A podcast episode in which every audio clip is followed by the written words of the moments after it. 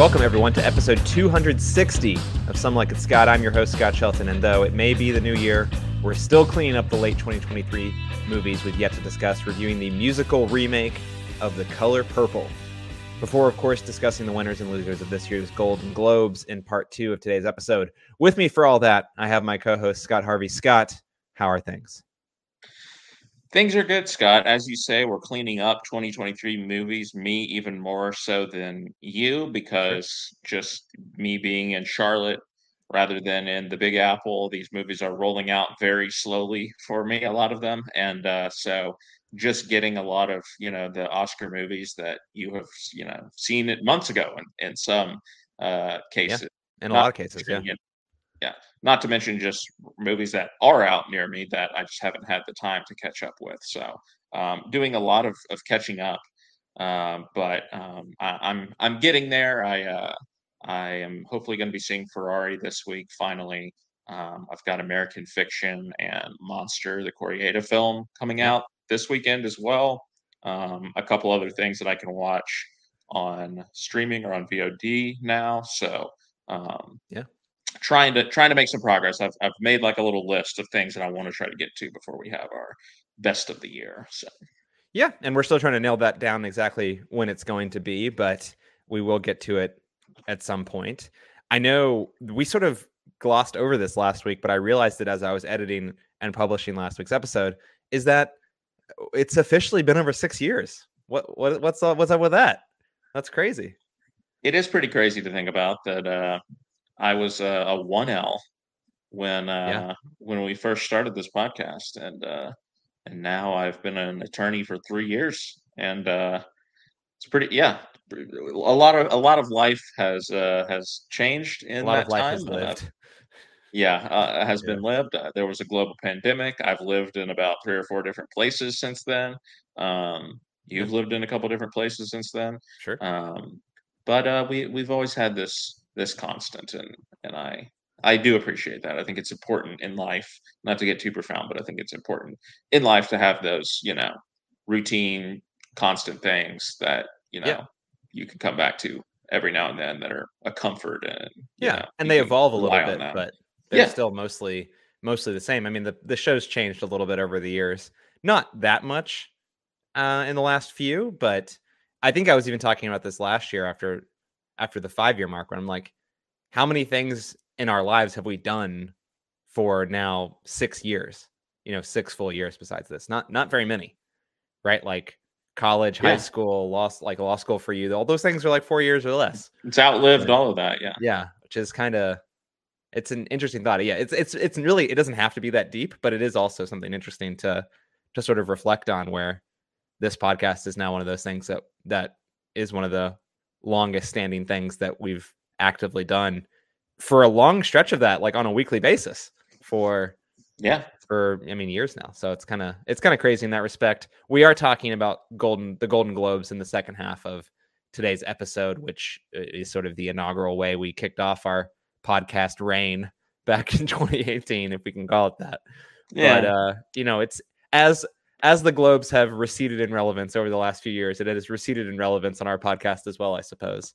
Um, Fair. But yeah, also with the way I know that lots has been discussed about this in other places, and and kind of implicit in what you were saying just now as well. But there's so many movies that came out in December, especially that it was probably inevitable that some of them would leak over into January. I mean, we had a 15 minute discussion right before we went live about like what other December movies we'd want to cover in you know the weeks available to us in January and and, February, and maybe we aren't going to cover as many as we could and go in a different direction.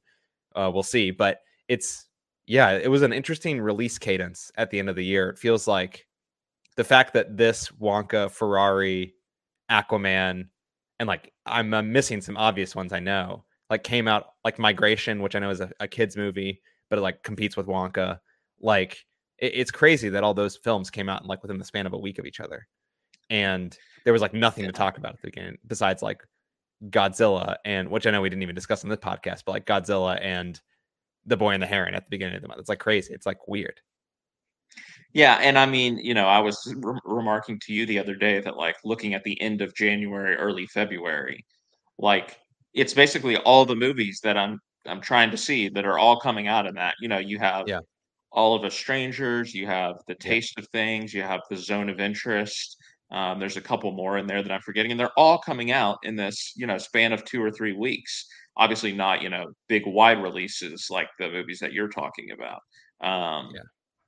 I mean, all those movies that you just listed, I, basically all just came out in New York the Yeah. last week or week and a half, and Uh, obviously it's a it's a delayed rollout for you as that guys it goes wider, but it's the same effect of like, you know, I've got friends at work who didn't see all these movies at the New York Film Festival, being like, right. oh, I'm trying to find some way Which to watch one do I go to? Yeah. Zone of Interest, Instead oh, all of, the I all strangers, Yeah. also the color purple also like you know they're trying to fit Yeah. in like six movies and to a schedule where like realistically these films are only in theaters for a few weeks especially if they don't end up getting a lot of awards nominations because then they sort Yeah. of just like lose their second their second marketing push and we don't have the oscar nominations yet that's still a little bit ways away but the fact that some of these movies are going to disappear and we're not going to talk about them again and if you didn't watch them in like the two week window where they were out near you you know, you got to wait till streaming or VOD, which is not the end of the world, but you know, for those of us who really want to see the film in the theater, like especially some of those movies, like Zone, Zone of Interest is one, which I think is going to get awards buzz, so I think it will be in theaters for longer. But like, that's a movie that you, I think you really want to see in a theater, personally.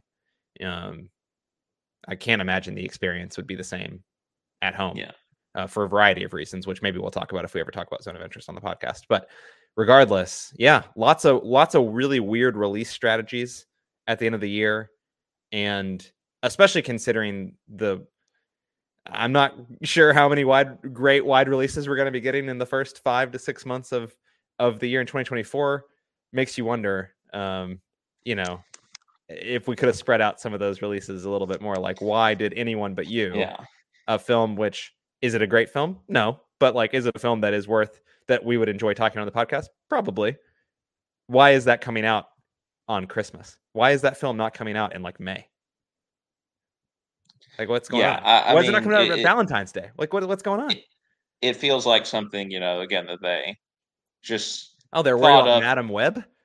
many months ago, like, oh, you know, this will be great. We're going to bring the rom com back at Christmas. Here's here's Yeah, something it's that like a know, Harry couples can go kinda- see. Kind of thing. Yeah.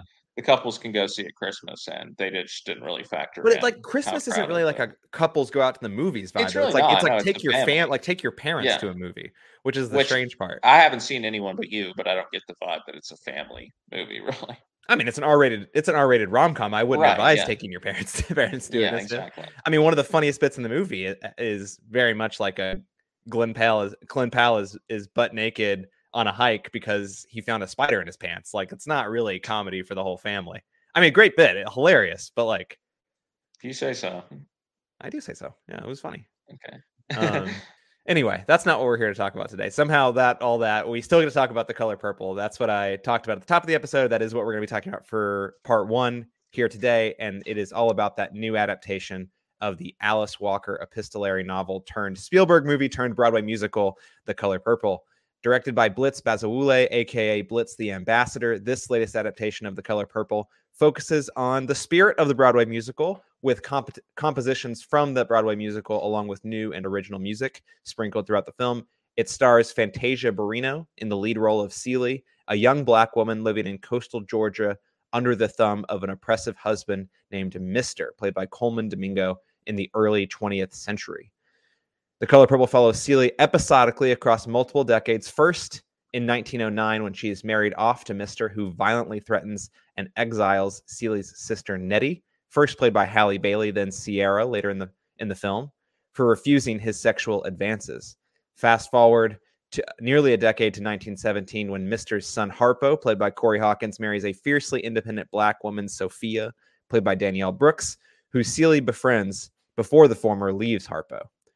The time skipping continues as Mister's first love turned jazz singer Shug Avery, played by Taraji P. Henson, comes to town and, like a whirlwind, shakes up the dynamics considerably in the household and showing Celie what it's like to be a truly independent black woman and reigniting Celie's own interest in reconnecting with her long lost sister. Scott, I'll stop there. There's many more decades that are covered in the film as it continues on. Did you find this coming of age epic musical period drama to be equal parts emotionally moving and inspirationally uplifting in its own way? Or did the latest retelling of the Alice Walker novel ring hollow and come off more like a superficial crowd pleaser that watered down the more serious themes of the novel? Yeah, well, it, from a technical perspective, it is an impressive film, uh, to to say the least. I think uh, you know the the way that the movie looks, the choreography, the staging, the music itself, which I was not familiar with. I am familiar in general with The Color Purple. I've read the novel. I I actually I'm quite a, a big fan of the novel. I think it's uh, an amazing novel. Quite frankly, sort of you know earns its its uh, reputation as kind of a modern American classic. Um, you know, so I, I think that it um, excels in terms of the actual production value and all of that. And like I was saying, the music I think is is good. Uh, it's it's it's they are good Broadway, you know, style show tunes. They do story. They have storytelling in them. They're you know pretty well written. Uh, there's a good mix of upbeat and ballads and stuff like that. Um, and I didn't, you know, come away feeling like the the music had, you know, didn't really live up to to the material. And I think the performances as well from the cast are are pretty pretty solid from top to bottom. You know, with with some people standing out that will we'll get into more detail. Of course, there are always probably going to be standouts in a movie like this, but um, I think that the director has assembled a really um, you know, pretty star-studded cast and and everybody um, from a musical perspective really has the the chops to pull off the musical performances. I mean, you know, again, I've often been on record about um, you need to get people with actual musical chops when you do a movie musical, not um, you know, Hollywood actors just for the sake of having them in this. And obviously, this movie didn't make that mistake. You have people like Fantasia, who is a you know a musician by trade. Um, you have um, Halle Bailey, who you mentioned, also a musician. You have um, you know just a, a cast of people who can all do the musical work as well as the acting, and I very much appreciated that. From a storytelling perspective, I do think that the movie um, I'm not going to say it falls flat, but I think uh, it's it's missing a lot of the emotional impact that I think the novel does have. Um, and you know, some of those are some of the reason for that is is things that you can't really capture in a film. You know, you mentioned that it's an epistolary uh, novel, and so you know the the entirety of the the novel is told through letters, and obviously um, you can't really do that in a in a film. And you know, I wouldn't have wanted them to try that, but I do think that um, for reasons that kind of become clear once the the story starts unraveling, the whole letter writing aspect of it does contribute to the emotional impact of the of the storytelling. You also mentioned the time jumping that happens, and I think that that is maybe one of the biggest um, areas where I think the movie goes wrong because I do think that it um, is skimming over a lot. And you know, again, I'm talking about there not being enough emotional um, resonance at the end of the day. I mean, there there's a scene at the end of The Color Purple, the novel. I mean, which I think is one of the most powerful scenes you know that I've ever read, probably. It, and you know, I was kind of sitting there anticipating the whole movie for that scene, and it just it didn't even hit me like it could on the page. Um, and I think a, a, re, a, large reason for that is because there's so much that feels skimmed over, and there's a lot of elements of the story that are just flat out ignored or you know given very short shrift to. You don't learn a lot about Nettie, for example, the the sister um, character who is very important in um, the novel. You learn a lot about what she is doing in Africa. You only briefly get uh, mention of that in the film, but there's a lot more discussion of her story, again, told through the letters which she is sending to Celie. Um, I think the relationship between Celie and Shug Avery, which um, is, you know, it, it, certainly there there is a lot of that in the movie, but there's even more of that in the novel, and uh, and I think the movie was was missing um, it didn't didn't go far enough, perhaps, in depicting that relationship and how um, meaningful it is supposed to be to the story. Um, and I think some of the you know side characters, side plots, things like that, like the the story about of, of Harpo and and Mister's children, falls flat, falls short. Uh, there, you know, it just feels like some tacked on subplots. And again, um, there's a lot more to those in the novel. You learn a lot more about Mister's children. Um, yeah, there's two other children that the film like. yeah, I mean, they appear in one scene and they don't even yeah. seem to be around anymore. Yeah, and you know, I understand that some changes have to be made for to bring this movie down to a, a reasonable length, but you know, maybe this story doesn't need to be brought down to a reasonable length in general. Now, I haven't seen the Spielberg version of this story um, from the 1980s. Of course, I'm sure that Steven Spielberg puts together a, a beautiful film, as he pretty much always does. Um, but I just wonder, you know, if there is if there are some things that are intrinsic to the color purple that you just really can't capture um, in a film. I, I think it's very important to feel the time passing uh, in the this story. I, I, think that's that's very important for where the story ultimately wants to go. Is that you feel the weight of all of these years that um, you know Celie has to endure what she has to endure, and that you know she and Nettie are estranged from each other, and um, you get that in the novel. Uh, and I just don't think even in a two-hour and twenty-minute film, which this is. Um, it, it even scratches the surface almost. And so I think, you know, again, if you're a musical fan, I think you'll you'll get a lot out of the musical elements here and and you know, again, the the costuming, the choreography, the music itself, the performances certainly by the actors. If you are looking for, you know, a well-rounded story, um, you know, that really I mean, it is. I, I, do think it is a crowd pleaser at the end of the day. Ultimately, I do think that this movie. I, mean, I think that Definitely. that audiences yeah. will probably, you know, walk away pleased.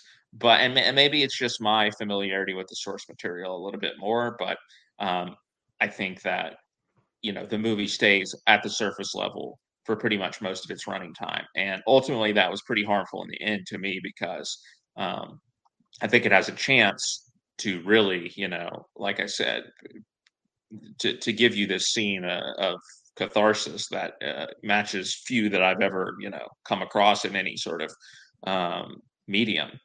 And uh, when the scene arrives, it's impactful, sure, but it just it isn't what it could have been. And I think I just feel that about the movie in general. It isn't what it could have been. Although, you know, again, kind of like I'm saying and thinking about it again, maybe it couldn't have been right. Maybe we just can't get there with uh, with the source material. But a valiant effort, I would say. But I would probably say that I'm slightly more negative than positive on this. Yeah, I think I think that's fair. I, I do think that I found myself not really getting much emotional reaction out of some of what obviously you know ostensibly should be some pretty emotional filmmaking at the end. Uh, I don't know if that's. I would assume that it, it it's quite emotionally resonant at certain parts in the novel, and and I, frankly, I just like wasn't super moved by the film. And, and the, sorry, this was another point that I wanted to make, but I think that the tone too uh, is is kind of all over the place because it it's the you know they're Broadwayifying something that is you know deals with very hard topics, and you know there are very uh, uncompromising details in this story. You know, there's a lot of domestic violence that happens. There's sexual assault.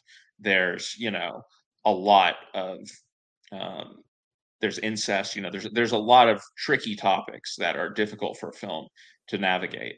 Um, and well, technically, there's not incest, right? Because well, yes, that's true. I Te- guess technically, but but you think that there is. yeah, but, yeah, yeah. Um, it portrays anyway, it as if it, it were. It doesn't yeah. make it any, any better. No, it doesn't. No, it doesn't. But um, it doesn't.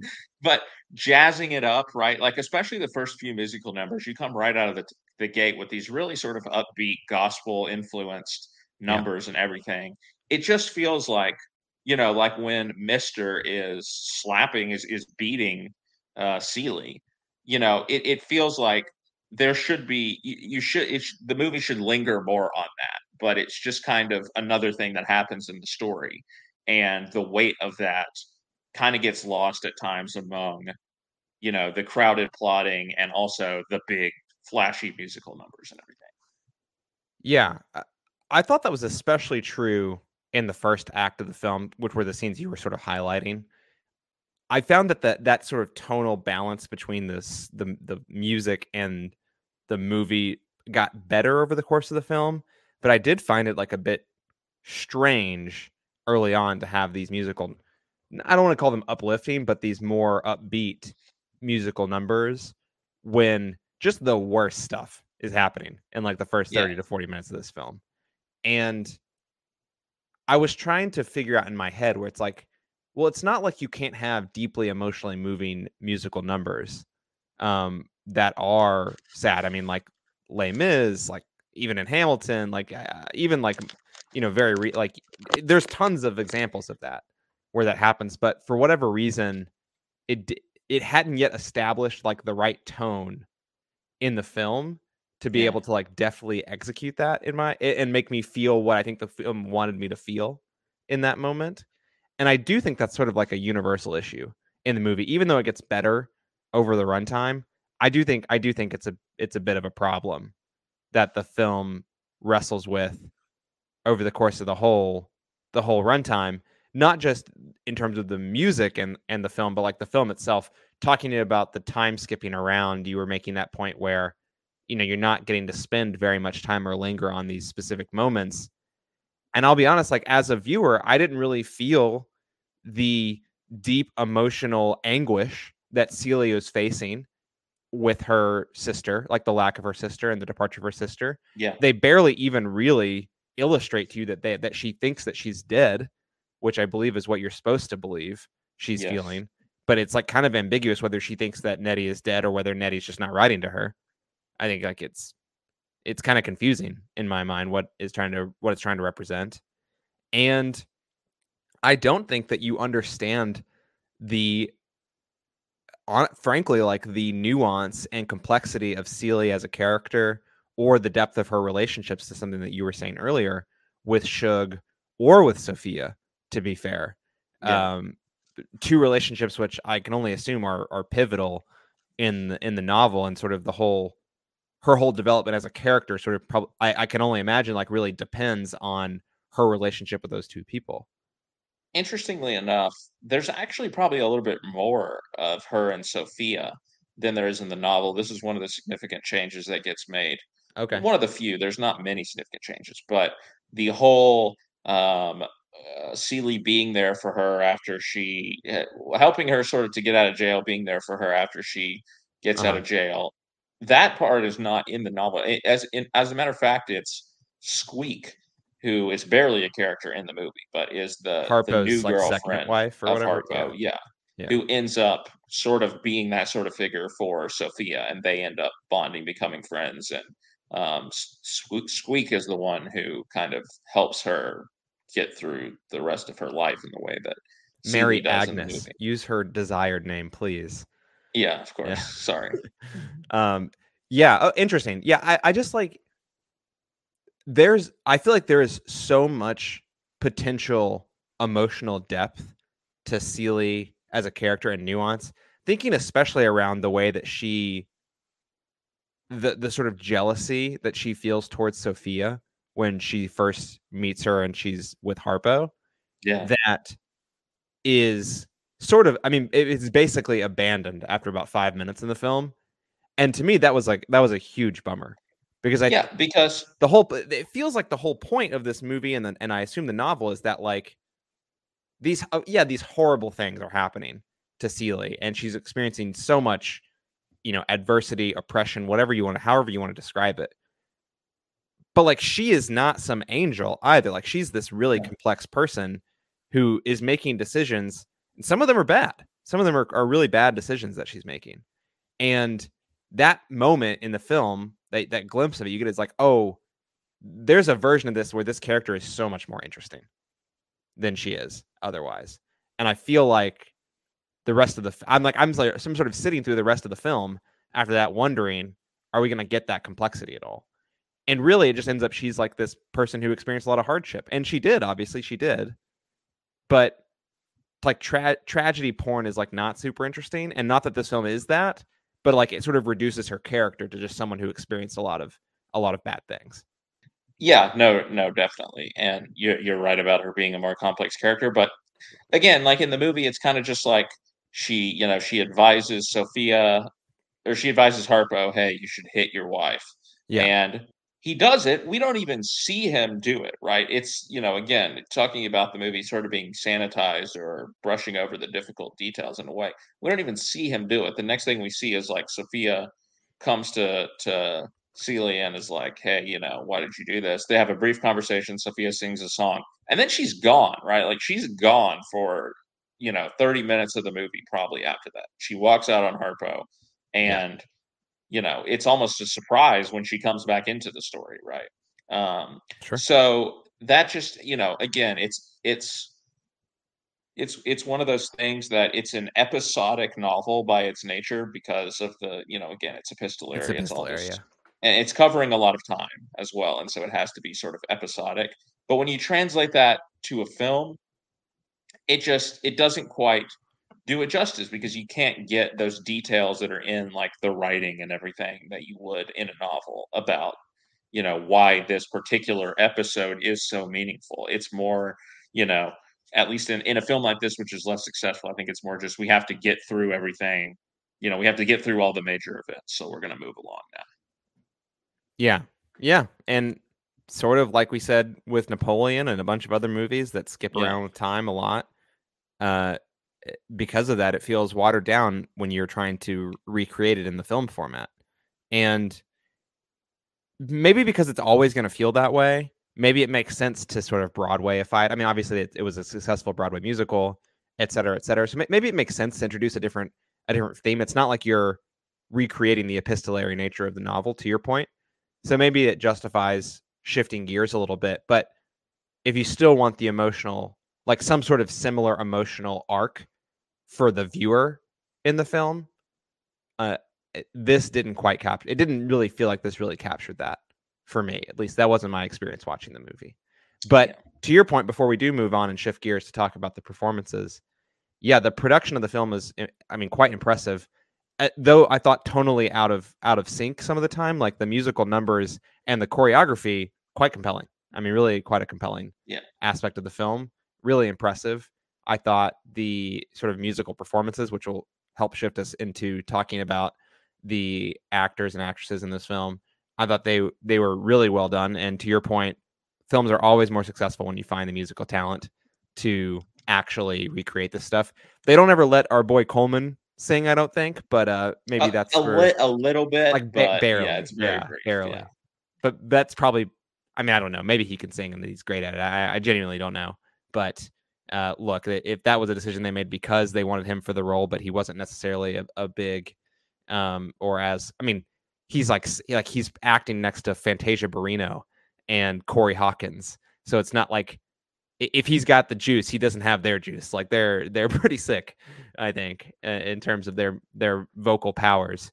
But yeah, speaking of which, you talked about getting the talent. We I was mentioning it just now. One interesting note is that a, several people in this cast were a part of the Broadway production of the musical, um, either earlier on in the 2000s during its original run or when it was revived in the 2010s.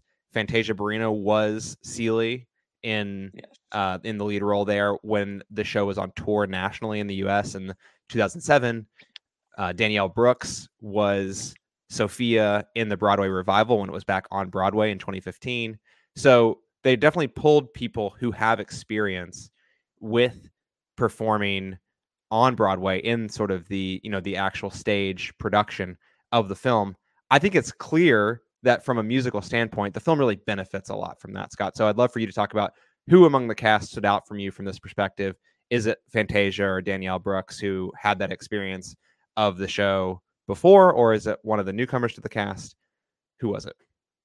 Yeah, well, we're mentioning some of the shortcomings with Sophia's storyline, but I don't think that Danielle Brooks's performance is in any way at fault there. I think she's definitely one of the standouts in this movie um, in her supporting role. I mean, you know, she right away, you know, grabs you with her sort of in your face. Um, you know, I'm not going to just conform to the the roles that people expect me to play. Like, you know, she walks in there into the the bar where Mister is with his father, and you know, she just immediately makes an impact, and um, so she jumps off the screen in that way. But then, you know, we start to reveal the layers to this character. We understand. We start to understand a little bit of why she is this way and why you know she will she can never go back to being subjugated anymore right and that you know sort of comes to its tragic head in that scene with the mayor's wife and you know you you see that she you understand why she can never go back to being subjugated um, but it, it, obviously she cuts a tragic figure and then I, I even liked you know again some of the stuff which i'm saying deviates from the novel a bit like when uh when she when we're at the dinner table scene where it was sort of all comes to a head and um and Celie has finally stood up to Mister and is you know saying she's going to leave, she's going to walk out with Shug, and uh, she you know is telling him off, and and Danielle Brooks just kind of starts laughing. She's been almost like catatonic at this point uh, from the time she got out of prison. Like that vibrancy that she once had is is not there anymore, and she kind of just starts laughing, and it's like that laugh, being able to laugh, like awakens her again, and um, I thought that those were just really really nice moments in the performance. Like it's not surprising at all, you know, that she's played this character many times before. You can see that experience. It's something like you mentioned Les Mis, Samantha Barks plays the role of Eponine in the movie and also played Eponine for a long time in the in the stage show. And you know, she's maybe the best performance in that that movie, the 2013 um, one. So uh, it, it just you know you're naturally going to be able to to bring you know like Denzel Washington, Viola Davis, and Fences for is another example that comes to mind when you've played these characters before. Um, it, it, translates to screen really well. But you know, talking about some of the other people who haven't played these characters before, you mentioned Colman Domingo. I mean, I think the guy we're we're huge fans of him, and he really does deliver here. Um, again, Mister turns out to be a character that has some different sides to him. Um, obviously, sort of a um, brutal tyrant uh, in the way that he um, uh, governs his marriage. But uh, the movie is not simply going to just rest on its laurels and depict him as that and nothing else, right? We we learn, you know, we see we, we're introduced to his father. We learn a little bit about that. We learn about his past, obviously, with Shug Avery um, is a big part of his character, and ultimately, you know, he is a- allowed to have as much of a redemption as you can have for somebody like this in the end. Um, and I think Colman Domingo, you know, he he he he captures all the sides really well. And he's just such a compelling screen presence, I think.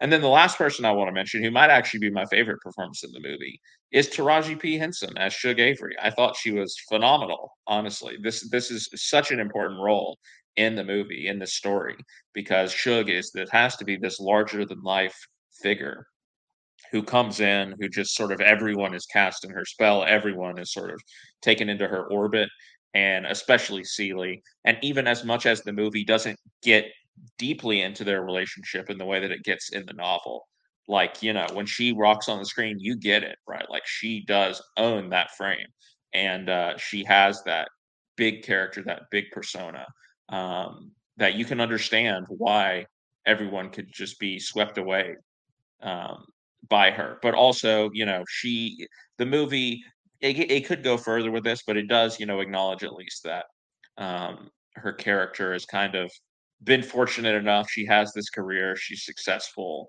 You know, she doesn't necessarily have to deal with the realities of what somebody like Celie has to deal with. Um, and when she learns about the fact that Mister has been abusing Celie, it's like you know she never could have imagined that this would be the case. Um, and so again, there there is nuance to some of these characters. There could be more, um, certainly, but I think the performers do all they can with what's uh, on the page. And I really, again, I think Taraji P Henson, if I had to pick one standout, because that role of Shug Avery is such a, a big role, uh, you know, a, a, big role that she has to capture and measure up to. And I think she she did that every step of the way. Yeah, I think Taraji P. Henson totally stands larger than life in the film. Obviously, the way they they dress her and the way that she comes in with all these very um, over the top, very gaudy apparel with her car. She makes her appearance at the juke bar, like coming in on a boat with a with a Yeah. peacock like fan and a you know very vibrant dress. Like she's so ostentatious of a character, but she's also someone who Celie sees the other side of, right? Like she's someone who grows close to her. She sees her as this, you know, not this almost like removed, aloof person who actually wants to know her and and get to know her and support her in the way that she needs to be supported. And because of the time skipping, it's really hard to tell hard to really know exactly how their relationship arcs and how it develops and how it recurs because she's this person who talks about oh i'll be back in a month or two but like is she the kind of person who comes back in a month or two we don't really get much insight into that but clearly the impact that she has on Celie is profound and i think yeah taraji p. Henson was a really great casting choice. Can't really think of someone who would have been better for that role. Yeah, and there's even more with her character too, sort of of what you're saying in the novel, uh, because we see her that she's married this guy Grady, Jon Batiste plays him in the movie. But there's even more to her character in the novel too, uh, because we see that briefly in the movie that she's with this guy Grady, Jon Batiste plays him. But in the novel, she, um, you know, she she meets another man uh, who she ends up having a relationship down the road with after Grady, and um, that just sort of ends up contributing also to the complex feelings that Celie has about her relationship and her attraction and you know love for Shug Avery, which again the movie doesn't really explore that deeply enough. They share like a kiss and you know they They have a spend the scene. night together. yeah yeah yeah and um, but but the movie doesn't really get into the romantic aspect of their uh, relationship at all. Other than that, it's just kind of like they just talk about loving each other and everything, but it's just kind of generalized. Yeah, that was another thing that I was wondering, and I'm glad you brought it up because I was like, is this the is this something that is explored deeply in the in the novel? I had the sense Yes. that it probably was, but uh, yeah, it's it is flirted with on the screen, but you know, ultimately is sort of avoided being addressed head on, which I think is fascinating because it's not like wh- when was this book written in like the early 80s like it's not like that would have been a super broadly well accepted thing um, for a mainstream audience in the 80s Around and i don't then, yeah. Yeah and the spielberg film i wonder how much that addresses it as well maybe more so than the musical did Uh, but No, I actually I think for what I've heard, the the Spielberg film addresses it less than this Mm. movie does. Like I think it's almost not even there. But mm. yeah i mean that's maybe that's not ultimately that shouldn't be maybe that shouldn't be that surprising but Yeah. anyway, yeah, I, I, uh, what I actually agree. I do think Taraji P Henson's the standout. I think Colman Domingo probably second right next to her, not because he's doing anything that we haven't seen him do before, because he, he, he just gives. He's always just giving bravura performances. I haven't seen Rustin, his other film this year, Netflix film, civil rights movement film, uh, and I don't know if I will check it out, but I'm all I'm just always really impressed with the range he's able to conjure, but never feeling like, oh, that's like it all feels familiar and not in a negative way. It's like, oh yes, Colman Domingo can do this. Oh yes. Like it, it's kind of weird to say like he hasn't he's not a performer who has surprised me in a very long time, but because in a way it's like the his range that he shows project after project makes me believe that he can like pretty much do any uh, a- across the spectrum in terms of what he's being asked to do. And and in this film, he's being asked to do mostly the bad guy, right? Like mostly a very antagonistic type role, violent, um, in many dimensions, and overall just really, really inhospitable and unfriendly, cold person.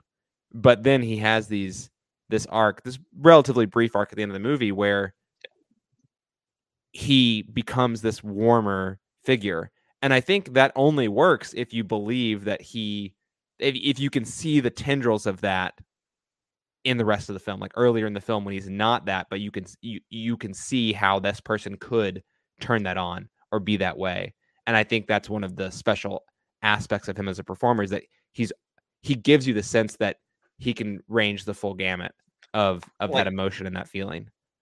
Yeah, like the scene when he's dancing around with Shug Avery, even though like it's you know, he's doing a bad thing because he's like, you know, cheating on his wife essentially there in, in front of her or whatever. You you do get to see a different side of him in that scene, right? Like the person that maybe he could have been in another another life had he made better choices.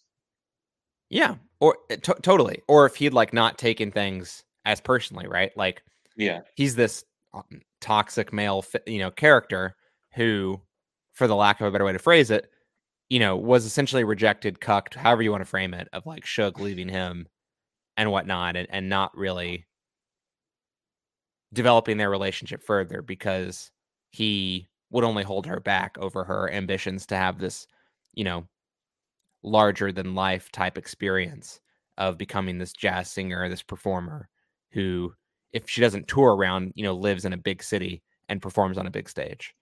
And he can't get over the fact that, you know, it sounds like he's probably bullied by people in town, certainly abused by his father, and isn't accepted by the woman that he loves.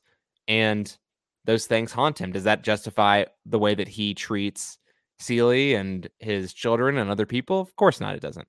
But it definitely provides a layer of depth and detail to explain why he is the way that he is. That you can really, I think you can really feel that in his perform in the in the Domingo performance, and that- that's why when you see these flashes of who he could have been, as you put it, and I totally agree, like it makes it makes you empathize with this character, even though he's a bad guy. Like it does. You see it, and and I, I mean, I felt it, and I think that emotionally, the Shug character, and in many, in some ways, the and and the um the Mister character, sometimes they they actually evoked some of the biggest emotional responses in the film, even though they weren't the centerpiece of the movie. So, I you know I wonder if that's different for you because like obviously a lot of the emotional response in this in this is the you know the sibling relationship which we've talked about in the past. That's something that just like again I, I- that just completely fell flat for me. Because it's And yeah, because they barely get into it in the movie. Like again, like yeah, there's so much more in the novel of all the letters again like very detailed discussion of Nettie's life. I mean it it becomes you know I'm not going to say as much her story as it does Celie's but like you know you're learning about you're about learning a her lot about life her. through over Yeah, over the course of you know years and uh you're you know you you, you she disappears after you know the early parts of this movie and you know, we we get the scene of her of Celie of, of Shug finding the letters and Celie reading them, but um, then you know she comes back at the end, and that's. I mean, and and you know we're deep into the review, so at this point, that's the scene which I obviously was alluding to in the beginning, is which when I read the scene in the novel, I was just like, you know, it was one of the most powerful scenes I ever read. Is when they are finally reunited after thirty years or so, uh, having not spoken to each or well, having not seen each other, um, and of course. Um, Asili's children are also with Nettie uh, because they've been reunited too. Um, again, a, a detail that they they remind you in the film, but it's just like yeah, it barely registers, and it doesn't. I, I'm sure that it is something that's deeply affecting Celie, but it's not something that gets brought up in in the natural sort of ex externality of the film, right? Because hmm I'm sure so much that is internalizing it, right? And it's weird if like every person Celie meets, she's like, I just wish I just wish I knew my children. And she says it every once in a while, right? But you can't just have that repeated over the course of the film. sure, And that's where the novel like is able to work, right? Because she's she's writing a letter, she's able to in that sort of more internal interior space, it's easy to expound on the anguish of that. But it doesn't yeah, it's not as fluid in in when you externalize it with conversation things like that. yeah. And you just again with the with the time skipping and everything, you just don't get the weight of how many years have passed Yeah. without them Yeah. seeing each other when they are finally reunited. You don't get the weight of you know again the fact that this relationship that you know may, maybe the idea that Nettie could still be out there is kind of the only thing that has kept Celie going for so long, right? The the idea that Nettie and her children also and might that's still not be something out that there. registrates at all in the in the film. No. Yeah. Um, and so when we do get to that scene, you know, sure, it's it's emotional because like it, it's hard for uh, that kind of scene to to not be, regardless of how you know effectively the movie tells the story. But it just it, it could be so much more that moment. Yeah. Any other performances you want to call it? Anything else about the film you want to talk about? I feel like we've we've sprinkled in so much of the discussion of the plot and the themes when we're talking about our general impressions and now the the cast, but wanted to pause to see if there's anything else that sticks out to you. Yeah, I mean, I, I think you know, again, I, I would praise the the choreography and everything like that. Like, I think um, there's some pretty compelling staging of the musical numbers, and um, the the performers know exactly what to do. Um, I, just think you know, in general, the tone gets thrown off a lot of times by these musical numbers, as we've talked about, um, and there are certain things like you know Sophia sings, Harpo sings. It's like oh, we're going to give this side character their musical number now, and I, Mhm. and I know that's kind of just a musical. That's just kind of a thing that they, you do in musicals, whether it's a movie musical or not. It's just like you know every major sort of supporting character, or whatever, gets their um, their Mhm. song, but Yeah. in in a movie like this where it's you know some of the the side characters and in particular again like i think harpo's story um there's not a whole lot there um Eh, when, when they're you know There's potential getting- for it, right? But like yeah he there's again there's they're never bringing back up this this conversation that he and Celie had where he then went and goes and beats his wife or girlfriend or whatever it is like that's not brought up again later on they're not engaging with like the idea of this being sort of this cyclical thing right that he Yeah. has seen i mean yes he brings it up to her but like you say that it's just it's an episode in the story it's not Yeah. something that bears out once we get you know deeper into into Yeah. it. And the trauma of her relationship with Alfonso her you know what who she believed to be her father I mean it obviously it's very stark in the first 10 15 minutes of the film and some very very very very bad vibes from that and right at the beginning. But you, you know th- this this character who's played by Deon Cole like doesn't doesn't isn't even in, in a single scene in the rest of the film and it is barely talked about at all in the rest of the movie.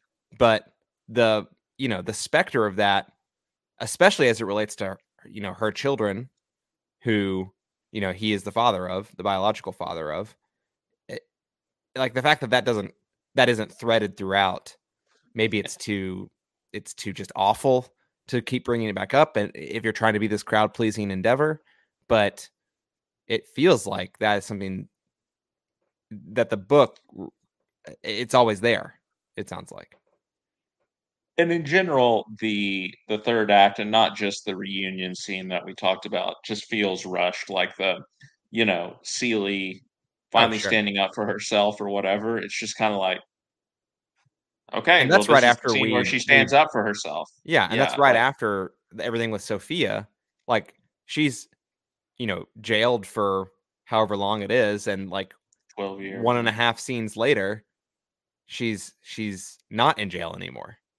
And there's a you know there is a potentially like strong scene between Celie and Sophia in the jail, but because of that time skip and how fast it moves, it's really hard to understand the damage that that has done in that in that community. Yeah. And and you just yeah, again, the, you don't feel the weight of all those years on Celie, and so this moment where she finally stands up to Mister just doesn't it it, it Like it gets there, kind of it gets there a like, little bit, but not a little bit, yeah. Yeah, Um, and then you know this is followed by the the death of Alfonso, right, and the the the knowledge that she is now inherited the the shop. store Yeah, basically things turn around for Celie very quickly. Like it, it goes from like the depths of despair for her for many, Yeah. many, many years until into like the blink of an eye and you know 10 minutes of the movie, like she's running her business. She's you know separated. She's gotten away from Mister. She's sort of um, with you know being taken care of and in the company of this group of women, Shug, Sophia, um, everyone who you know cares for her and who she cares for. Like it, it does feel like the the the crowd pleasing part, the cathartic part, or whatever, just happens too quickly. Yeah, I mean, and you got to get there, of course, by the end of the movie. But like, um, yeah, she to your point, she had thirty four plus years of hell. You know, of varying degrees, I imagine, with Mister alone in in his house, mm-hmm. and then mm-hmm. she has three to four years where she escapes that and you sort of feel that in in how fast the first part of the of the film moves um, or sorry the the length of time covered in the first like you know two hours of the film and then the last 20 minutes of the movie like you understand that but the problem is, is like the weight of those 34 years like you don't feel the true weight of that to your point yeah like there probably is like the proper amount 34 years yeah. i mean it's it's crazy to think about and I, I, feel like they don't even really age the the actor uh, other than yeah, you know going barely. from yeah. from child to adult. Like Fantasia yeah. and Colman Domingo don't really age. I mean, Colman much. Domingo barely ages at yeah. all the course of the film. Yeah. Uh, look, so, well. That's that's another factor. Is like it doesn't seem like it's been 34 years. Yeah, all, for a variety of reasons. Yeah, and then by the end of the film, it's been almost 40, right? So there's like yeah. three or four years after she leaves where all these good things happen, and those things happen. Like it's the right time division in the film, probably, but the problem is, is like that division of time is not properly accounting for what the character is experiencing and feeling. And of course, like it's a super obvious thing to say, right? But other films have been more successful at conveying that passage of time. And this one didn't quite crack the nut, I don't think. Yeah, I'd have to agree. Uh, it had a lot to live up to with the novel, but I think it, it fell pretty well short. All right. I think with that, we can wrap things up with the color purple. What was your favorite scene or moment? Yeah, it's it's a tough choice, Scott. You know, even though I think that the movie has some issues in this particular subplot, I think that you know we talked a lot about Danielle Brooks's performance being successful. I think that her song um, that she has after um, the whole incident happens with Harpo, where he beats her, and really the conversation that she shares with Celie. Even though I think the movie needed to do more with this whole, you know, part of the the story. Yeah, um, I, I don't have a problem with the way that that individual scene necessarily played out. Um, I think that Danielle Brooks, um, you know, you you feel a lot of pain, you know, when she is explaining what she has been through in her childhood and, and youth, and as to you know why she is the way that she is, why she is the sort of take charge, you know, woman who who doesn't conform to the attitudes of the time um, and you know that flowing into the the song about how you know she she still loves Harpo, but like she just she can't do this, right? She's yeah. not going hell to no. Allow Name of the yeah, song. hell no, exactly, yeah. and it's a repeated motif throughout the the movie. Um, I think that that scene just just hits hard, um, and yeah. performance is is a big reason for that. Totally agree. So much so that I talked for like five minutes on this episode about how I wish there was there was even more uh, along that thread, which you said as well. I just, you know, it's it, it was strong and it, again such a rich vein to potentially mine, but didn't go there. But what we got was excellent for sure. Yeah. For me, a different musical number. I'm doing "Push the Button," which is Taraji P. Henson's as Shug Avery's big number at Harpo's Juke, and that's I talked about sort of the entrance that she makes and the electricity of that performance and that that is like sort of the best staged number in my mind. And it's clear that the film wanted to go that direction right? The film wanted to do this thing. And although i think it has a mixed success in the grand uh, macro level view of the film and what it cause how it causes us to balance other aspects when it actually does what it wants to do here it's very successful at it i think the number is is very catchy it's well performed, it's well choreographed, it's well executed. Everything really worked well in that, and it's a really enjoyable scene from the film for me. Yeah, that's that's uh, up there high for me too. All right, out of ten, what are we giving the color purple 2023? I give it a six point three. I have to commend the uh, technical aspects of the movie, the performances, especially. I think you know uh, that part of the movie is really really successful. Like I, don't want to under understate that, but um, a lot of missed opportunities in the storytelling here. Um, some which you know maybe couldn't have been avoided, but a lot which I feel like could have been. So six point three. Yeah, I thought that you would be higher than me for some reason. I'm not 100% sure why I thought that, but the vibe I was getting was that you'd be higher than me. But we're about the same place. I given it a 6.4. So it's it didn't quite live up to everything I heard about. I mean, I'm I'm a novice when it comes to this story. I've not read the novel. I've not seen any version of of the adaptation, whether the Spielberg film or the Broadway musical. And coming into this, I I was hoping for more emotional impact. I didn't quite get it, and I do think that ultimately waters down the experience. But there's certainly things to recommend about it, nevertheless. So 6.4 for Yes. me, 6.3 for you. That should do it for our discussion of the color purple. We'll take a short break. When we come back, we'll be talking about the results from this year's Golden Globe Awards. Scott, they haven't actually happened yet. What's your big What's your big call right now that we can disprove in 30 seconds? Uh, someone will be drunk. oh well, that's that's so lame. Okay, Oppenheimer's gonna win at least five awards. That's my call. I don't even know if they're nominated Yeah. for five awards, but Uh, I, I would have to, I would have to agree. I think Oppenheimer will be the big winner in drama. I think Holdovers is going to be the big winner in comedy or musical. That's my my big call. all right, take it to the bank. We'll be back in 15 seconds to tell you whether we were right or wrong about that. But uh, stay tuned. We'll be right back.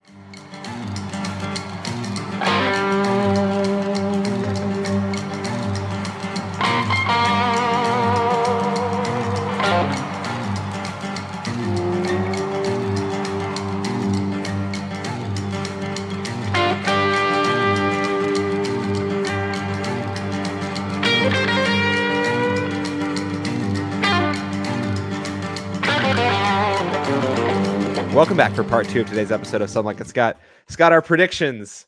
Oppenheimer got five wins. I blanked on how many it was even nominated before right before this and said five and got lucky. Uh, the holdovers being the It was close. it was yeah, it sort of split the vote in the musical comedy Yeah. category with Poor Things. We'll get to all that in a second. We are talking about the Golden Globes. In the past, we've done a full episode on this. Um, because we are not devoting a full episode's worth of time to this, Scott, I'm going to spare us the discussion of of Jo Koy and the monologue and any of the jokes. We talked a little bit about it before we started recording. Don't think we need to rehash anything we talked about then or talk about anything in addition to that now. So we can move right on to uh, the big performers, the big winners, the bit, the big losers. Maybe it, it was an interesting ceremony. I mean, you know, jokes, monologue stuff aside, ran pretty smoothly. I think some of the speeches really paved the way for the rest of the award season, or the, I should say, the televised award season, because we had award shows already this season, but not really any of them have been publicly put out there. But fair to say, Oppenheimer comes away in the film division as the big, big winner on the night. Five wins, two acting wins, one directing win, the best original score for Ludwig Göransson, and then best motion picture drama. Scott Oppenheimer coming out on top as the sort of behemoth for the award show. Do you think that sort of sign steals delivers the rest of the award season? Is there is there much of a race left? What where are you thinking for for Oppenheimer and its role in the broader picture? Yeah, I mean, I'm not gonna, you know, lock lock it and throw the throw away the key, but I think we're we're getting there. I mean, it was already sort of the favorite for Best Picture before the Golden Globes. I think this is just sort of confirmed um, that it uh, it is firmly in the lead as you know um, as as the race is going. It is ahead of you know other big contenders like Killers of the Flower Moon, for example, that you know you would you would have expected also just at the start of the year to be right there at the forefront. I think it, it's clearly ahead of, of Killers of the Flower Moon. Um, also, you know, I think you know sometimes with the Globes, you look at well, there's two big, big, big- winners, right? Because you have the musical or comedy winner. You Mhm. know, which one is it going to be when they're meshed together at the Oscars? Poor Things being the musical or comedy big winner here, and I don't know. I, I've yet to see the film, but I can't.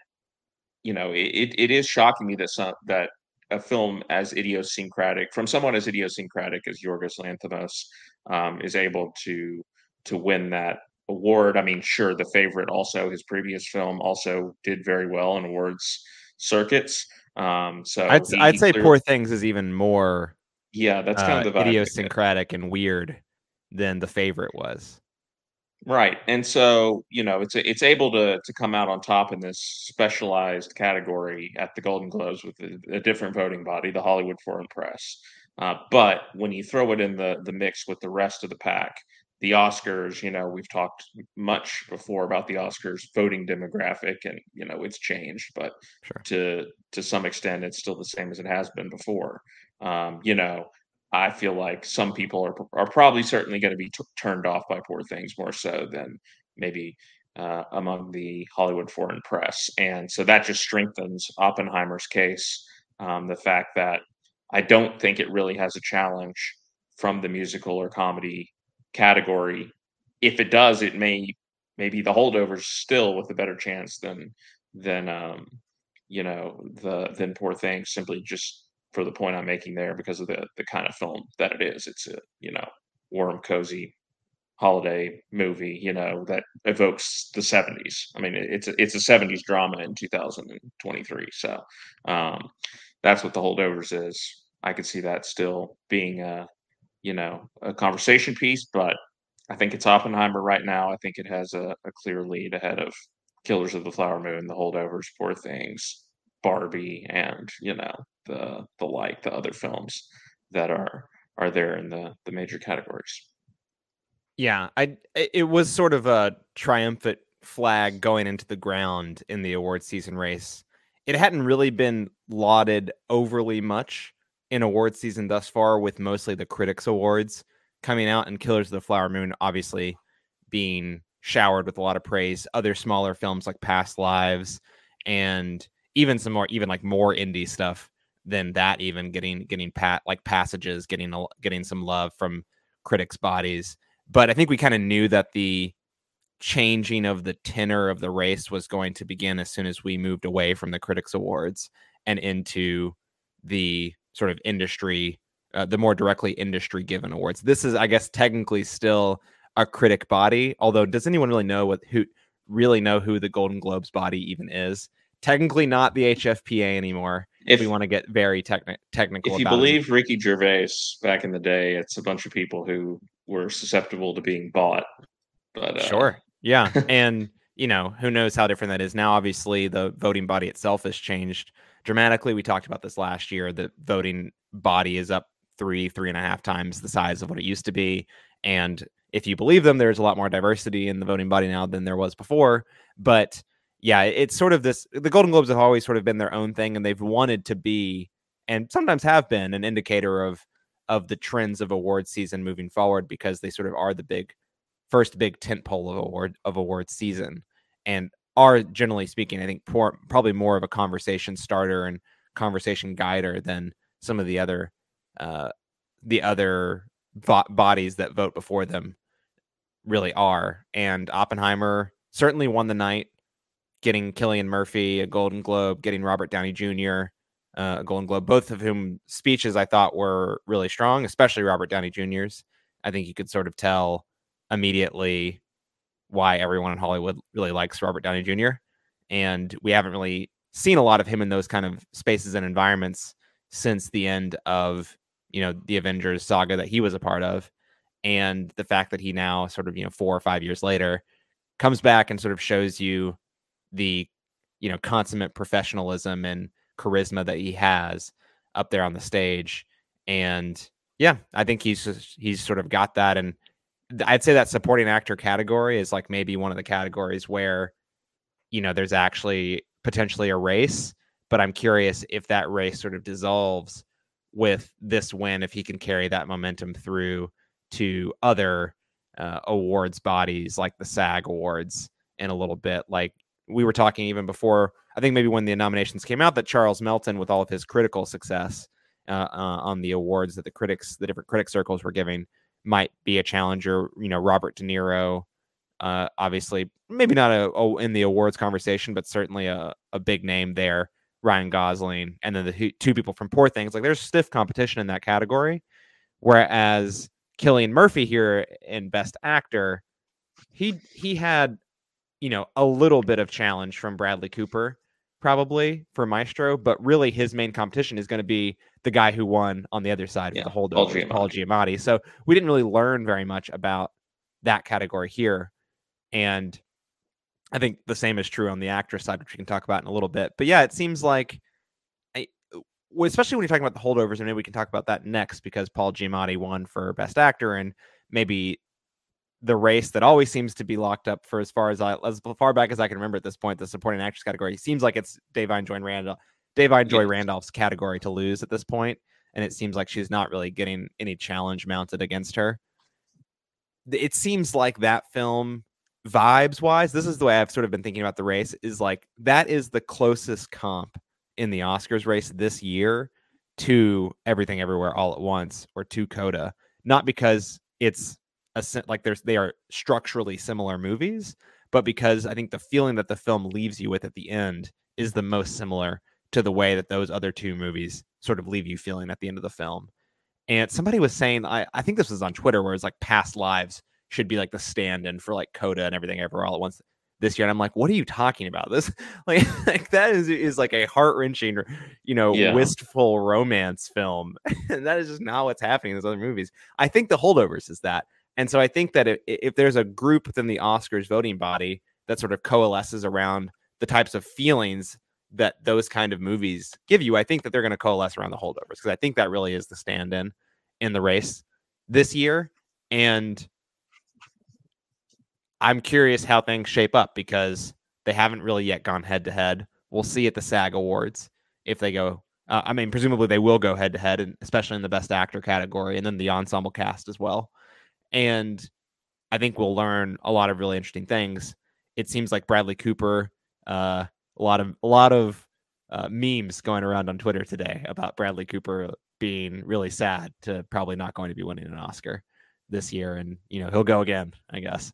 But yeah, it seems like Oppenheimer's frontrunner, Christopher Nolan winning Best Director, which we haven't touched on yet. Obviously, a big moment for him. I think there's maybe some question about someone like Martin Scorsese for Killers of the Flower Moon or your Greta Gerwig for Barbie to be recognized in this. But it, I mean, we'll see. Again, it's always like we'll see how it develops, but it feels like, you know, Marty's won his Oscar before and it, and between Gerwig and Nolan, maybe it's Nolan's time to to finally get the award. It felt like it was Nolan's time, just sort of watching the ceremony and the reactions that Oppenheimer was getting throughout the night as it was winning various awards. And, sure. Um, you know, who knows whether that carries over to the Academy, but um, you know, you, you could see it being his yeah. moment, much in the way that Scorsese finally had his moment after an even longer period of time uh, sure. with The Departed back in in 2006. But um, yeah, no, I mean, I, I, I agree with everything you're saying there. I think um, the the the acting races, you know, I, I do think Robert Downey Jr. has taken a pretty clear lead in supporting actor. Um, you're right to point out his, you know, speech and everything. Just especially after the train wreck that was, you know, Jo Koy to have him up there early in the show just shows, you know, what it actually looks like when you can properly um, you know, when you have stage presence and charisma and, you know, know yeah. how to work the room. It wasn't um, yelling, so, just wasn't yelling the entire time yeah. for, you know, no reason whatsoever, seemingly. Yeah. And Cillian Murphy winning Best Actor, I mean, you know, you, you're bringing up the holdovers. That is going to be the battle between him and Paul Giamatti. It's and it's an interesting battle because, you know, again, I think Cillian Murphy has a lot of goodwill behind him. You know, not only was Oppenheimer a huge film, but it, you know, his face was just memed to death. It seemed all it seems all over social media and has continued, you know, to be so in the months following uh, Oppenheimer's release. Um, you know, I think a lot of people just think about him instantly when they think about that movie, and so it does have that sort of iconic status already. It feels like. But Paul Giamatti, you know, was somebody. Yes, he's only been nominated for one Oscar before, but um, he, you know, is kind of a beloved, you know, veteran ca- character actor. When I mean, you know, character actor to some extent, you know, um, but can also be a leading man as he proves in this movie. Um, and you know, I, I think there's a lot of goodwill around him for those reasons too. There's different narratives for both of them, and um, so I think you know maybe you would um, you would lean towards Cillian Murphy at this exact moment in time, but I could certainly see uh, the narrative shifting um, around uh, Paul Giamatti as we get closer to the awards, and people just wanting to see Paul Giamatti recognized for you know his years of really good work. Yeah, I definitely think the race is still open in that respect. I feel like the things that we learned in the actor category last night were that Bradley Cooper probably doesn't have the juice, which you know maybe we already knew before, and that you know Jeffrey Wright wasn't going like the momentum that Jeffrey Wright maybe had earlier, like a month ago, a few weeks ago, isn't probably going to carry over through the rest of award season, and it's going to be between Cillian Murphy and Paul Giamatti, and I I still think that is definitely up in the air because I, I think we've seen in the past where the Oscar voting body is a little bit more willing to spread the awards around, so to speak, more these days than maybe they would have 15, 20 years ago. Maybe part of that is the is the voting body diversity, maybe just a shift in mindset, but it seems like the Oscar has been more willing to give more like awards to more more films that they've nominated on the night. Whereas here, I mean, it's really there's a couple exceptions, but it's like only like a handful of movies actually received awards last night. You know, yeah, it it, it really was sort of like that, and that's just uh, that's just sort of how the way things fell out last night. Oppenheimer was was the biggest winner, like I already mentioned. The holdovers won two awards. I, I mentioned earlier that it sort of split the musical comedy ballot, so to speak, with Poor Things, which I think was sort of the other winner on that side. We've talked about Poor Things a little bit and how I, I don't know want to call it a head scratcher. I think I kind of understand why it's re- it's receiving acclaim. Like I enjoyed the film, thought it was one of the funniest movies of the year, but it I will just be in complete consternation if this film really captivates a large enough group of people within the voting body to like win major awards outside of like maybe a best actress for Emma Stone which even then I think I might be a little surprised by if she overtakes Lily Gladstone. But I'm saying like I can get why people would be such a big fan of that.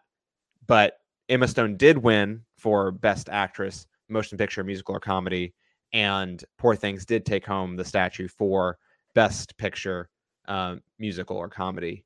So it really split the vote there. Do you think that Emma Stone has a real chance against Lily Gladstone, winner for Best Actress drama for Killers of the Flower Moon? And do you think this film has a chance to like usurp the holdovers position as the main competitor to Oppenheimer? Yeah, I'm not sure about the the second part there for the reasons I've kind of already talked about. That you know, I'm not sure. I feel like the holdovers is definitely more of an Oscar voter. It's more of a. Cra- of I mean, yeah, it's also just more of a generic crowd pleaser, which is exactly sure. what you were saying earlier. Yeah. Um. So I don't know if if that on the whole, it can usurp the holdovers. But yeah, I think Emma Stone has a chance. You know, she's an A-list movie star. She has won yeah. an Academy Award before. Um, it seems like this is, from what I've heard, this is a pretty fearless, you know, performance, sure. pretty out there uh, performance. Yeah. Um, but you know, Lily Gladstone has a lot going for her as well. Um, you know, we're we're talking about Killers of the Flower Moon being a big big movie, obviously a movie you would have pointed to at the start of the year and said, "Hey, that you know could could be a big Oscar favorite." But now, you know, maybe um, the the attention around it is is waning a little bit. Awards attention, at least. Um, I think Lily Gladstone could certainly be a way for the Academy to sort of give a nod to Killers of the Flower Moon and the fact that it was, you know, a brilliant film in uh, in the eyes of most everyone who saw it. Um, by by awarding Lily Gladstone, who who is you know sort of the the strongest and the central performance in the movie, um, you know, and giving giving it its flowers in that category, so to speak. So I think you know for that reason, I, I probably would still lean towards Lily Gladstone having the the juice uh, in this category.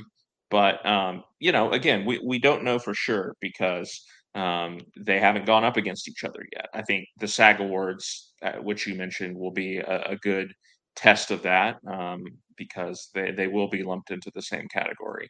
And uh, and I think whoever comes out at the SAG Awards on top will probably also end up winning the Oscars. Yeah. I think that I mean it certainly would be the best indicator. I think it's super interesting that race specifically because it kind of feels a little bit like what we saw last year where we went into the season thinking Cate Blanchett got her second Oscar. It's a done deal. Or third? How many Oscars has she won? Uh, she's won three. Yeah, uh, she's won three. So the what Aviator, her... Blue Jasmine, yeah. right? Yeah. So you know, money in the bank. She's gonna win her. She's gonna win another Oscar. She uh, sorry, she would have won three if she had gotten Tar. That's what. Okay. okay. That, yeah. Got it. Yeah. yeah. Yeah. Yeah. So like, would have won her third Oscar. It's like we were thinking she was, you know, money in the bank for a third Oscar for her performance as Lydia Tar. Michelle Yeoh coming in, winning for everything everywhere all at once. I don't really think that the those those arcs are really exactly the same because I think that frankly, I feel like we thought Lydia Tar was more of a lock for the award than we think Emma Stone was coming into the season.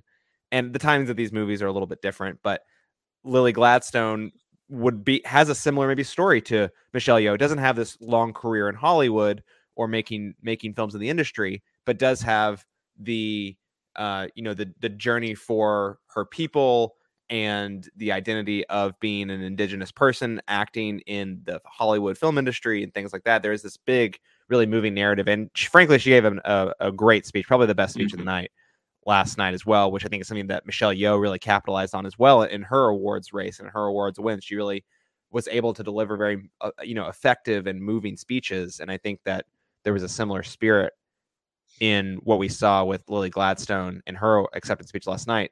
So in that sense, like I kind of think that Emma Stone doesn't have a chance in this in this and I and one of the things that you were also sort of referencing like this is this would is maybe where you can actually award Killers of the Flower Moon because you know with maybe some exception in a couple below the line categories which I still don't even think it's necessarily the favorite in you don't see it winning adapted screenplay. I don't think especially not now that that category is even fiercer with Barbie going to be in it based on the ruling that was made last week by the Oscars about where it could compete. I don't think that you're going to see it winning best director at this point. Although, you know, we'll see, I guess. And I don't think that you're going to see it winning best picture. So I think that they may take their opportunity here and say, you know, it's a it's a win-win-win if we if we put the award here for for Lily Gladstone. It's absolutely deserved. It's the way to recognize the movie and it just sort of fits the picture. So I, I think that Emma Stone might might end up fading pretty fast in this race. And to your point, I think we'll probably see a, a big win for Lily Gladstone at the SAG Awards. And I think we'll probably by the time the ceremony rolls around, I think the category will be done. Yeah, I mean, I, I think you're probably right about that. You could contrast it with, let's say, Yorgos Lanthimos' last movie, obviously sure. the favorite, which uh, won Best Actress for Olivia Colman, which was an upset at the time, right? Everyone expected that. Again, the dramatic yeah. winner of the award circuit, in that case, Glenn Close for The Wife, was going to take the award. Obviously, slightly different narratives because Glenn Close yeah. had, you know, she was she had the gold dress, right? She thought that she was going to be taking home the award that night after all of her nominations, which Lily Gladstone doesn't have that. But you know, it, it was unless a, she wears a, shocking, a, gold dress to the award show. I guess yeah. I don't know. it was a shocking move, and again, when you consider that they did that in a scenario where you have, you know, well known, well loved actress Glenn Close getting shafted for Olivia Colman, who at the time was, you know, kind of a breakthrough performer. A bit of a newcomer. Yeah. Yeah. You know, you could easily see the same thing happening when you have an A-lister and Emma Stone there with the comedy category and, you know, somebody who's only been in a few movies uh, in Lily Gladstone, and this being really the first big movie that she has done. So um, just you know another interesting sort of comparison point. But I think on the whole, I, I do agree with you. Yeah, yeah. So that was those were sort of like the big awards winners. I think there's a couple other things to note in here. One, although there was a point in the night where I was like, hmm, if Sandra Huller pulls an upset and beats Lily Gladstone in best uh, best actress drama, does that mean that Anatomy of a Fall could actually take the Best Picture Drama Award off Oppenheimer last night? Because Anatomy of a Fall came out pretty strong out of the gates. Not only did it maybe as expected win the best picture non-English language category, which although competitive seemed like a, a pretty big gap between Anatomy of a Fall and the rest of the pack in that category. It won surprisingly, and maybe even the biggest surprise of the night in yeah. the best screenplay category, which again, to that we'll have this conversation many times over the next couple months, I'd imagine, but it will sit in best original screenplay, which is now a weaker category than it was before when when with Barbie being moved out. So then you have something like I think The Holdovers is an original screenplay. You May, have December. Yeah. May December. You have Anatomy of a Fall. That's an interesting race, and Anatomy of Fall sort of staking a little bit of a claim there. And I think that award alone coming from this film, which is not going to be in the best international feature category because it was not selected by France for uh, its its national selection. That is the Taste of Things, the Tran Anh Hung movie, which we'll talk about maybe hopefully at some point later this year before the award show, if not just in passing. It seems like Anatomy of Fall is opening up itself as a contender, A, to get a nomination for Best Picture, which maybe was it was already on the bubble for, but B, actually compete in the best screenplay, and it'll be the original screenplay at the Oscars category. Scott, what are your thoughts on Anatomy of a Fall's performance last night? Yeah, the screenplay was a big surprise to me, uh, you know, because it was in there with the Oppenheimers as yeah. well. You know, it, it, it was a general one category. category. Yeah. yeah. Um, and for Anatomy of a Fall to to come out on top, um, you know, what was a surprise. I mean, the the movie has a very good screenplay, but it's not even necessarily a film you think of as being a screenplay movie, if you will, in the same way that you think of something like May December being a screenplay movie or uh, even Barbie. I think uh, you could have seen taking home that award for Greta Gerwig and Noah Baumbach. You know, the big you have the big names there attached to Barbie when you when you think about the the screenplay. Um, so it, it is a it is a surprise. I you know again, going into the night, I would have thought maybe this is the place where May December can get some recognition because um, you know I think the screenplay is one of the most el- uh, praised elements of that that movie, and there's just a lot going on there in Samy Burch's script. Um, but now it seems like you know, uh, like you're talking about in, in the best original screenplay category, it may have been usurped by Anatomy of a Fall, and you know, if it doesn't win there, then then May December is most likely getting completely shut out. Um, it's not really going to win anywhere else. Um, so yeah, uh, uh, it's it's a strong performance by the film. I, I, don't know that it will, you know, bear out much in the long run, other than to see it, it win Best Original Screenplay, perhaps at the Oscars, and, and then, um, well, yeah, as you, as you say, it's not going to be eligible for uh, Best Foreign Language Film, but to most likely get a nomination for Best Picture. Um, I think that's the only impact that it will, will, probably have, but those things would probably likely before the the Golden Globes even. But it is interesting to see, you know, that um, it was able to to beat out some of these other uh, films, like you mentioned, like The Holdovers and yeah. um, and uh, May December, which will be its competition at the Oscars. Yeah, uh, fascinating development there. Maybe the most fascinating one of the night to be to be honest, just because of the surprise. I think, like you were saying, I think people were expecting a fight between Oppenheimer and Barbie in that category here at the Globes, and it didn't obviously yeah. pan out that way. Uh, I think with that, like the lose, talking about the losers here, you know, we've been referencing Barbie just because it was up for so many awards, didn't win too many. It did win two. It won Best Original Song, which did it have every nominee in the category? Like, okay, obviously that's that's being uh, you know, that's being a bit hyperbolic, but it had three of the six nominees in that category. What was I made for? I guess I don't know. I just kind of said like a, that was probably that was probably the one I would have guessed last of the one that was going to win, just because Billie uh, Eilish I think has won every single award that she's ever been nominated for. Yeah. So I think that she won that for, has to be taken into account. Yeah, she won for No Time to Die as well, didn't she? Yes. Yeah. So and every Grammy she's ever nominated for, I think. So yeah, so that that was you know Barbie's category to lose still is. It's just a matter of which song it's going to be at the Oscars, I'd imagine. And then uh, your favorite category, Scott, the uh, let me make sure I get this correct here: Cinematic and Box Office Achievement Award. Uh, you say Barbie. it's a win, but I say it's a loss, Scott. oh, sure, okay. Yeah, you don't think Taylor Taylor was uh, excited to be nominated in that category? No. Uh, I, I'm I'm joking. You know, obviously, it is great that audiences were were paying attention to a movie like Barbie more so than you know Guardians of the Galaxy Volume uh, Two, which was Three. three, which was Yeah. also nominated. How many of those things have there been? Yeah, there's been three. Um, but yeah, it's it's it's really it really is sort of an insulting award that it exists. We've we've talked about this before the with the whole best popular film thing in the Oscars a few years ago. Um, there's just there's just a lot of problems with the the concept of the award. Sure. Um, yeah. and you know the idea that we need to invent a separate award to recognize blockbuster films which you don't like if if they're good enough then they're worthy of consideration alongside everything else look at And top in- gun the past, last year look at nope so- last yeah, year Yeah. I mean, look you at. know. I mean, frankly, in my opinion, look at Spider-Man Across the Spider Verse Way this year.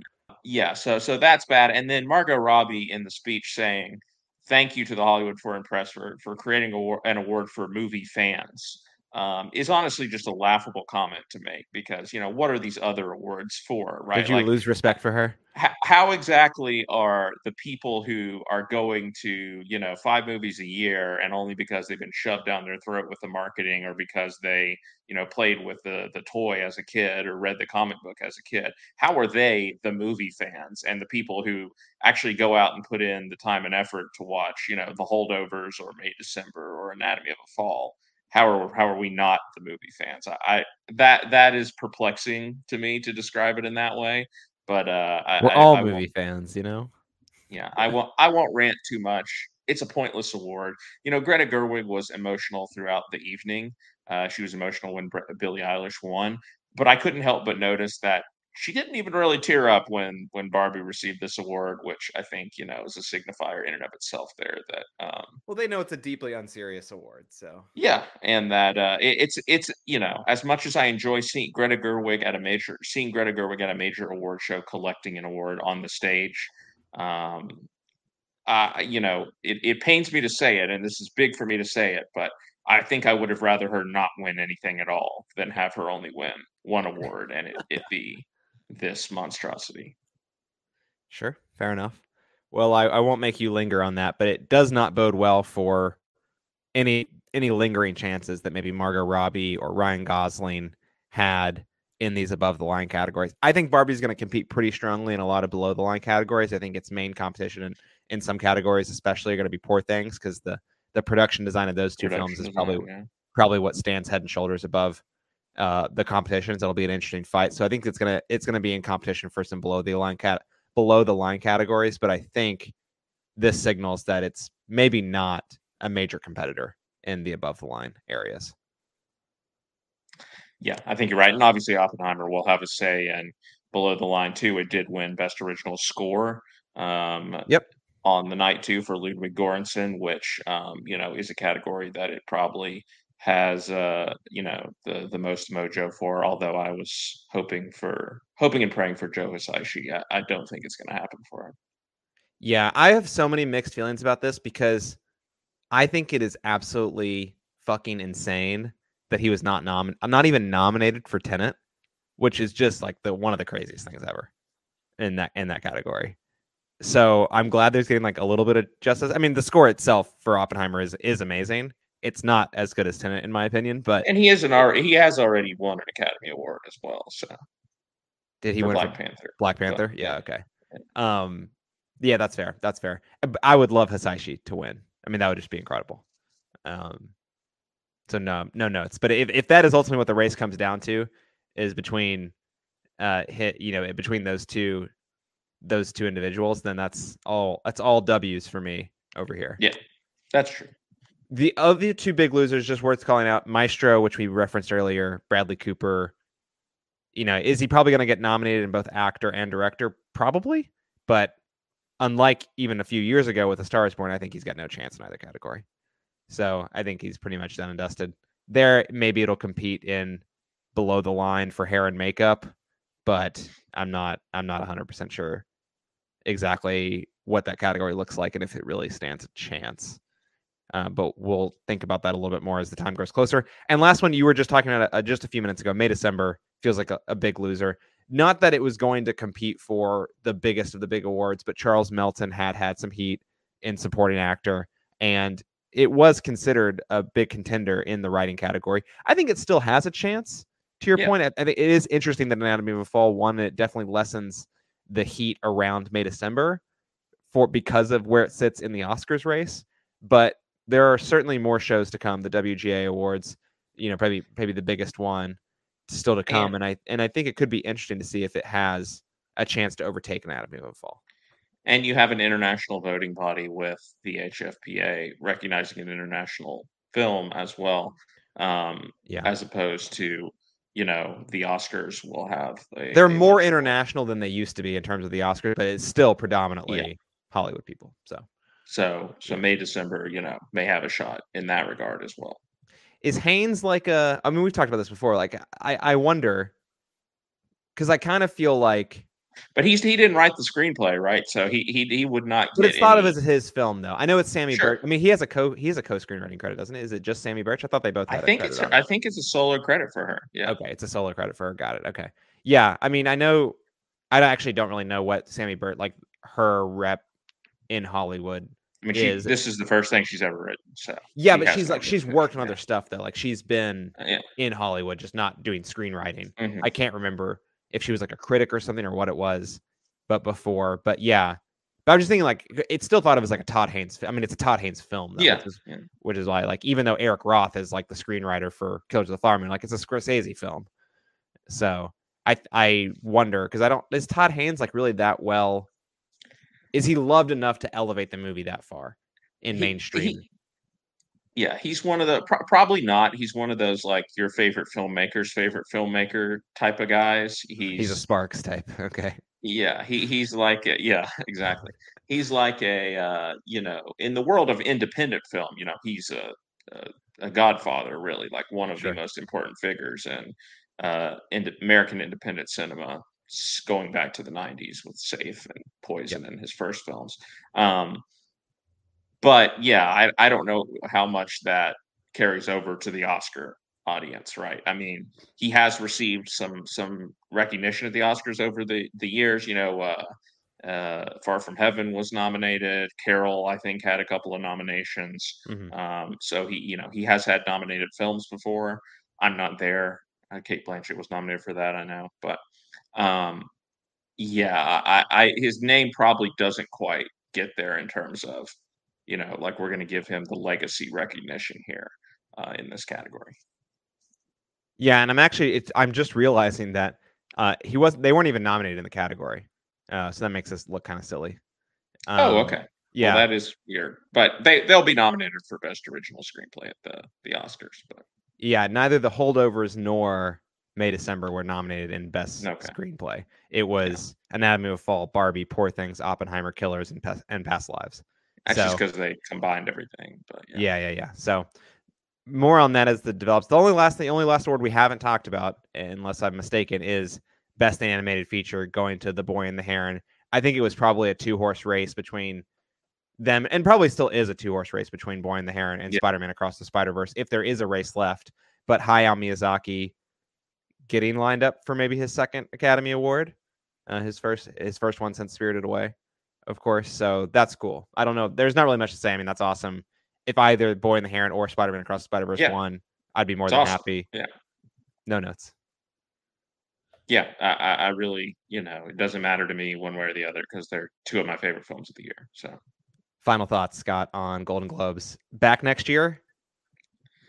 Uh, no, I, I mean, again, we didn't really talk about Jo Koy, but uh, yeah, the fact that the Golden Globes chose on their, you know, th- this was going to be their big return to the limelight, right? They're they're back after for the first time, truly back since uh since Yeah. pre-COVID, Not fake back last year with- the last Ricky night. Gervais, Yeah. yeah, since the last Ricky Gervais show, um, and the first thing that they choose to come out of the gate with is Jo Koy. I mean, they didn't even announce really that he was going to be hosting the show. I mean, everyone was saying know, no, yeah. right? I mean, everyone was saying Yeah. no to them. and he yeah yeah um and they certainly would have been know, better off without a presenter. I'll, I mean, just to be very, Yeah. very frank. they did get the conversation going but the conversation was just about how it's possibly the worst monologue ever I mean, so, some of the craziest Um, reaction shots of a crowd responding to his jokes, just insane. so no the golden globes did not do anything to help its reputation it hurt its reputation if that was even possible at this point. Um, Yeah. And uh, yeah, you should just go back and watch Ricky Gervais's old monologues because uh, the the Hollywood Foreign Press has clearly made the choice of like we we are going to focus on massaging the celebrities' apparently frail egos. Um, that's the choice we're going to make rather than like let's actually have some interesting, you know, humor, commentary, whatever for from the the host portion of the show. Well, unfortunately, I don't even think he massaged their egos either because they they hated everything he was saying. so it Tr- was like a- true, but like he was, the, his jokes were on uh, in theory Were much weak. safer than yeah. than Ricky Gervais getting up there and saying, you know, that oh, you guys all turned a blind eye when Harvey Weinstein was, you know, around. Yeah, I I was listening to the to the big picture today, and and Sean Fennessey on there, I think made a really cogent point where it's like, why do comedians who are tasked with hosting these shows believe that they have to roast? Like the format of the monologue needs to be a roast, and I think that's like a really good point that I agree with. Like, why, why do we feel like we have to roast everyone in the room? Yeah, I don't know. I think that's you know just sort of maybe what has always been done, and uh, I don't know if going back to like Billy Crystal and Bob Hope and the legendary sort of uh, Oscar hosts, if that was their approach. I haven't wa- gone back and watched many of those monologues, but Yeah. um, yeah, it, it, it does seem the like difference a- is like coming play- from Billy Crystal is that like he's like also kind of an actor. You know what I mean? Like he's like in the industry. It's not like like, even like Ricky Gervais is like not really an actor. You know what I mean? Yeah, yeah, um, that that is true. I, I mean, he was he was just a hired gun, and he he had his own opinions, and he was not afraid to share them. Which Sure, but I think it, it, it's more amenable when it's coming from inside the house, right? As opposed to like you're hiring some like comedian to come in and like lob some like yeah, bland grenades on the festivities. So it's strange, just very strange. all, all I know is it, it's it's the ultimate irony eh, that Ricky Gervais ends up taking home the Golden Globe, the first ever Golden up, Globe for best stand-up comedy uh, on the evening, which just again sort of highlights. Yeah, this is this is kind of what we needed. This is a shot in the arm that we could have used for this show. and he wasn't and he couldn't even and he hosted the show at three times and he couldn't even be bothered to show up to accept the award uh very funny good stuff Well, All I right. mean, you know, every sing- every single time he he hosted, he was always like, um, "Oh well, this is the last time I'm doing it. They're not inviting me back." I mean, who knows? Maybe they literally did not invite him back after the last one. i think they probably asked him to host again I mean, would have been better than than this. That's certainly. i'm sure that Jo Koy was not on the original list of people they made for hosting the show i'm i Has feel Joe pretty Coy confident. ever been on any list of people anywhere? I think is the real question. yeah List of. Well, I think list he's very comfortably- Hawaii. I think he's- I. Yeah. i think he's definitely on a list now and it's to not host a, an award show in the future so i think he's on a do not call list i, I think that's safe to say he's if he wasn't on a list before he's on a list now Very true. All right. That should do it for episode 260 of Some Like It Scott. Where can people find you on the social media? I'm at Scarby Dent on all platforms. You can find me at, at shelton2013 on Twitter, Letterboxd, Serialized.